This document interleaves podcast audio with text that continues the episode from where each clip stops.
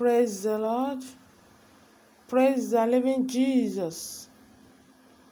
God be praised for today, Friday, 3rd September 2021.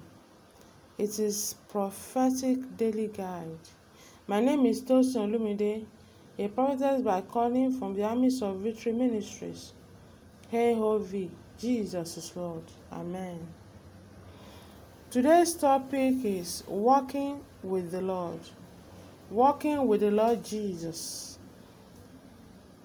Amen. I want you to think about the saints who were full of the Holy Ghost in the scripture. Maybe Peter, John, Paul, that God may live through you the kind of life that God lived through them. John was a Nazarite, clothed in camel's hair, and was living in a desert in a day. It is absurd, strange to say, unbelievable, incredible, wonderful, a surprise. But he had to decide for God. He was the forerunner. He was to come and show the people in his day the Lord Jesus. And in need to prove a point, Jesus was despised. He also must be willing to be the same. He must represent Christ well, in spite of every opposition of the enemy. Praise the Lord.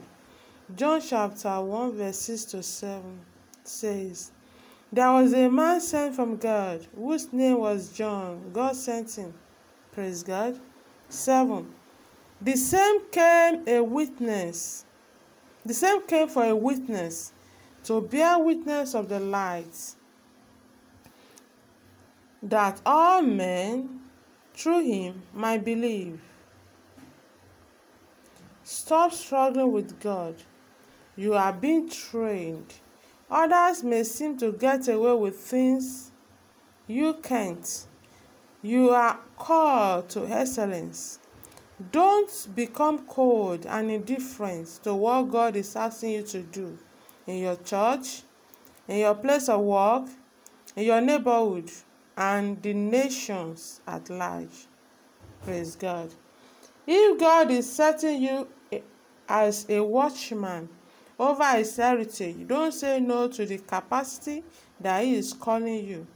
Let's see Matthew chapter 9, verse 37. Praise the Lord. The Lord said to his disciples, The harvest truly is plenteous, but the laborers are few. Pray ye therefore the Lord of the harvest, that he will send forth laborers into the harvest. Are you ready to run an errand for the Lord? Luke 10 12. Therefore said he unto them, The harvest truly is great, but the laborers are few. Pray ye therefore the Lord of the harvest, that he will send forth laborers into his harvest.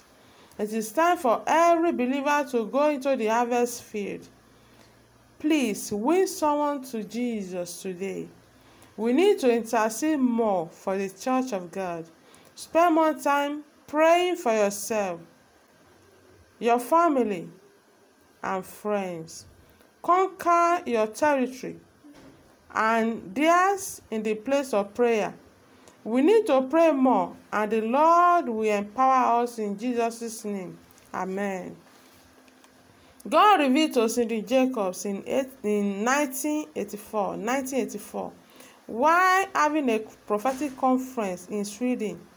She visited, she visited the man of God, Giles Joberg, along with Roland Smith. While praying, God opened her eyes to see three angelic beings.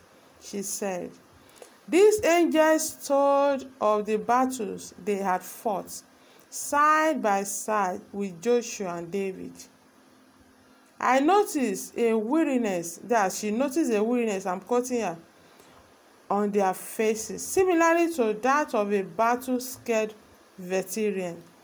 I finally managed to whisper the nagging question Why haven't we won the war against the forces of Satan in the earth? Cindy said, The answer they gave was embedded in our mind forever. We have helped God's children to win the same territories many times, only to have them lost again to the devil and his forces. Praise God. It could be due to sin or inconsistent uh, Christian life. May the Lord have mercy upon us. Amen. Nigeria has suffered in the hand of evil men who carried Nigeria and enslaved her But I tell you the truth, God is about to conquer our territory. And the eighth day, on the eighth day of the eighth month this year, it was a Sunday, God said to me, T is the one of the people troubling Nigeria. And I saw a vision where his seat was removed from under him. Nigeria will be free from terror, said the Lord. If we hail a leader, if we praise him, that he is doing good, but the motives are wrong, God is the judge. We will only pray for them to have a change of heart before it is too late. Because vengeance is mine, said the Lord. If you pray and it is as if nothing is happening, don't cry. Don't be discouraged. Praise God. Pray more. You need to pray more.